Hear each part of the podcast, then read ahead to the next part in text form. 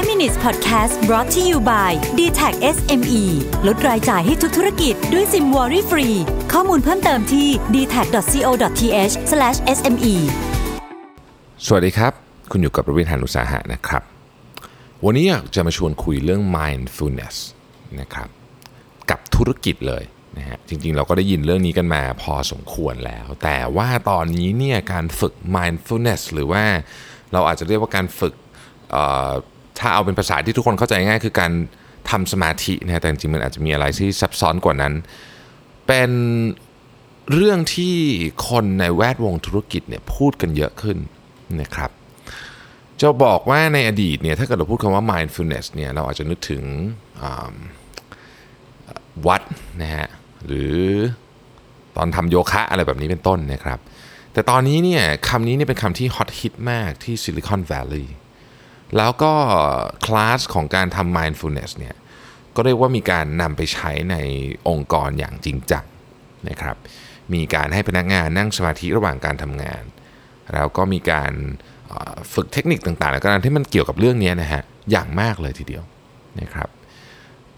Richard Branson ผู้ก่อตั้ง Virgin Group นี่นะฮะบอกว่า mindfulness is one way that many entrepreneurs choose to combat the toll wrought by round the clock emails long working hours and other aspects of our accelerated business culture คือก็พูดถึงเรื่องธุรกิจอย่างเดียวเลยนะฮะเพราะฉะนั้นเนี่ยสิ่งที่ผมกำลังจะบอกคือว่า เราอาจจะมีความรู้สึกว่า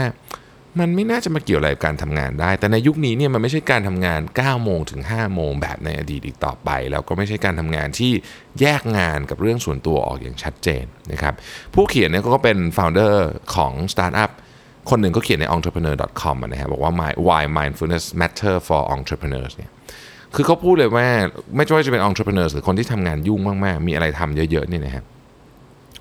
คนที่สามารถที่จะโฟกัสพลังนะครับ กับเรื่องตรงหน้าได้ แล้วก็ไม่กังวลกับเรื่องที่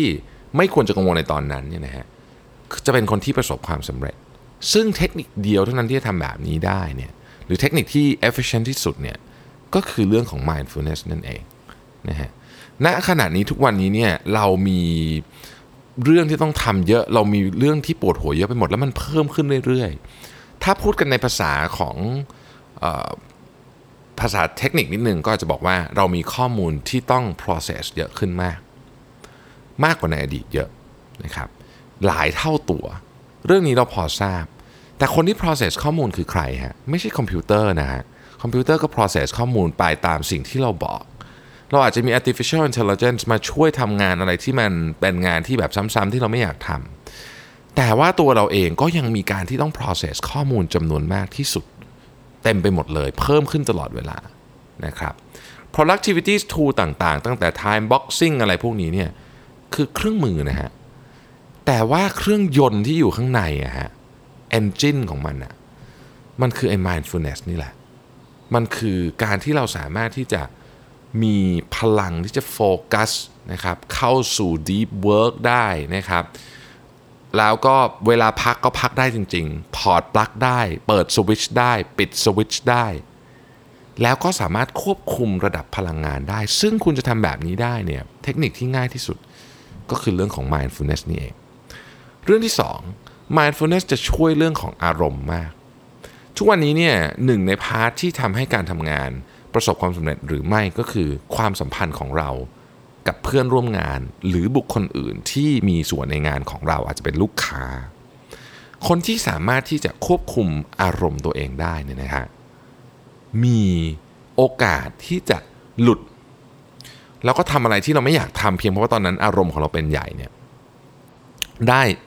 ดีกว่าเยอะมาก culture of mindfulness เนี่ยนะฮะทำให้ทีมรักกันมากขึ้นทำงานกันได้ดีมากขึ้นด้วย ดังนั้นนี่มันจึงมีการทดลองเลยนะครับบอกว่า mindfulness เนี่ยสามารถทำให้ทีมเนี่ยทีมเดิมเนี่ยนะฮะแล้วทำให้เขามี mindfulness มากขึ้นเนี่ยทำงานได้ดีขึ้นประมาณ 30กว่าเปอร์เซ็นต์และลดการเบิร์นเอาท์ได้อีกมาก มันจะไปช่วยลดเรื่องสำคัญที่สุดที่องค์กรต้องการก็คือ ลดการลาออกของคนที่เป็นคนที่มีความสำคัญกับเรา หรือพูดง่ายๆคือพยายามจะทำ turnover rate ให้ต่ำๆเข้าไว้